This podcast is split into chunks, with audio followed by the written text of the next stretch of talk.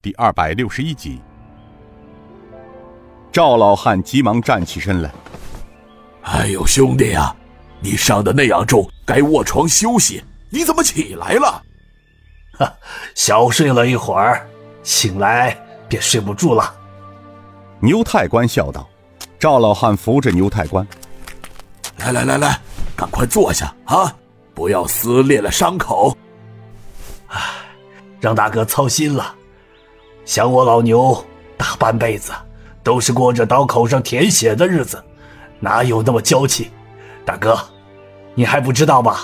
我这几位兄弟，便是二十多年前追随宋老门主在这里血拼黑帮巨匪三天三夜的飞虎门老弟兄，天地九杀呀！啊啊！这回还真轮到赵老汉吃惊了，他张大了嘴巴，惊喜的问道。哎呦！我说几位兄弟怎么面熟的紧呢？不知在哪里见过呀？原来各位就是大名鼎鼎的天地九杀侠士。哎呦，真是我有眼无珠啊！几位兄弟可曾记得，当年有一个叫阿四的人，曾为几位大侠从礁石洞进崖溪矿带过路啊？顾东平惊喜的说道：“啊！”莫非当年给我们带路之人是赵老哥你？赵老汉欢喜的道：“哎呀，是啊，是小老儿给你们哥几个带的路。”顾东平拍了拍脑门，恍然道：“哎呀，我怎么…… 赵老哥就是当年的阿四？哎呀，一晃二十多年过去了。”哥几个都老喽，哎，顾兄弟，你的大哥不就是顾梦平顾老总吗？哈哈，是的，顾梦平是我的大哥。哎呦，怪不得呀！今天一见到九位大侠，小老儿便顿生亲切的感觉呢。刘应坤呵呵笑道：“哈哈哈，赵哥。”说起咱们还是有缘分呐！二十多年前我们打进崖西矿，多亏了您引路，我们才出奇制胜，收服平定了崖西。而二十年后的今天，我们又误打误撞的来到了老哥的家里，呃，还真是应验了人们常说的那句，叫“有缘千里来相逢，无缘对面不相认”呐。牛太官笑道：“这才是真正的缘分。”当年哥哥曾给我们九位兄弟带路，杀进崖西。二十年后，九位兄弟又在哥哥家里相聚。毒蝎子正午笑道：“哈，是缘分未尽。当年赵大哥可还记得？我还背过老哥哥一程呢。”赵老汉道：“还记得，记得，怎么能不记得呢？当时啊，小老儿摔了一跤，伤了腿。”是九兄弟，你背起我就走，哎，那速度啊，好像是在飞呢，就连现在我睡觉、做梦都还能梦到呢。在齐豫的欢笑中，赵老汉又对眼前的弟兄们增添了更多的信任。刘应坤道：“哎，老牛，你还没有告诉我们，鬼影子宋城的妻子李凤兰是怎么死的？”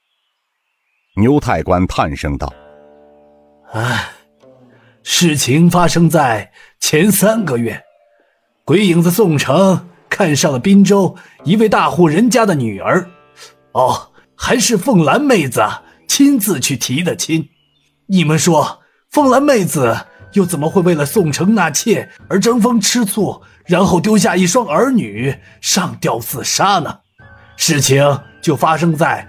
宋城纳妾的十天后，那晚他的小舅子铁算盘李勇，因为在帮中议会上与我发生了一些争执，会后被鬼影子宋城大骂了一顿，因此他闷闷不乐。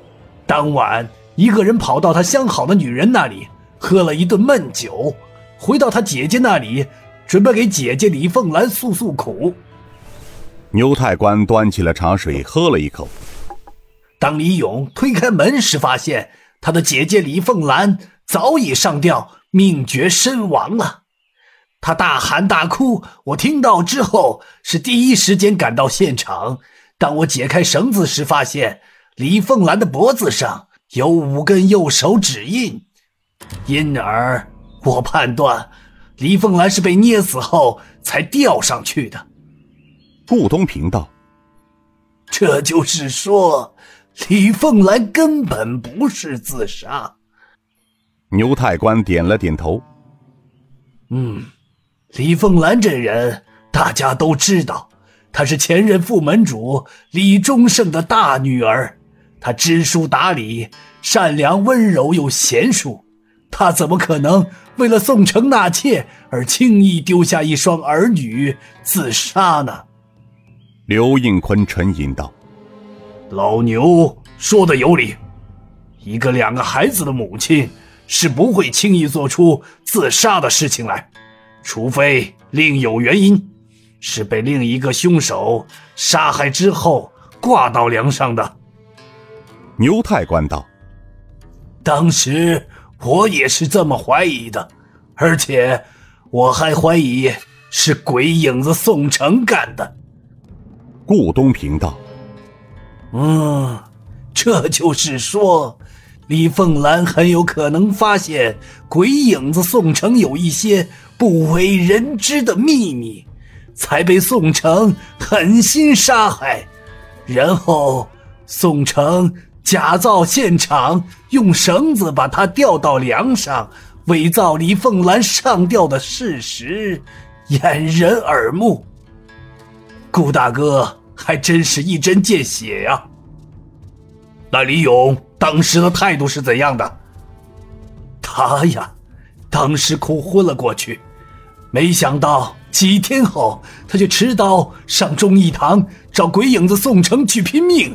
最后还是副门主郑白坤将他抱住，并劝回了他。